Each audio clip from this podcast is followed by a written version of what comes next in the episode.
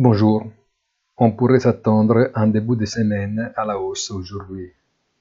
Wall Street a bien performé vendredi dernier et surtout la fixation d'objectifs de croissance ambitieux par le congrès du Parti communiste chinois devrait permettre un regain de confiance dans le marché. C'est tout pour les bonnes nouvelles. La mauvaise nouvelle est que tout reste très confus et incertain et les fronts macroéconomiques continuent de montrer des signes discontinus et souvent contradictoires.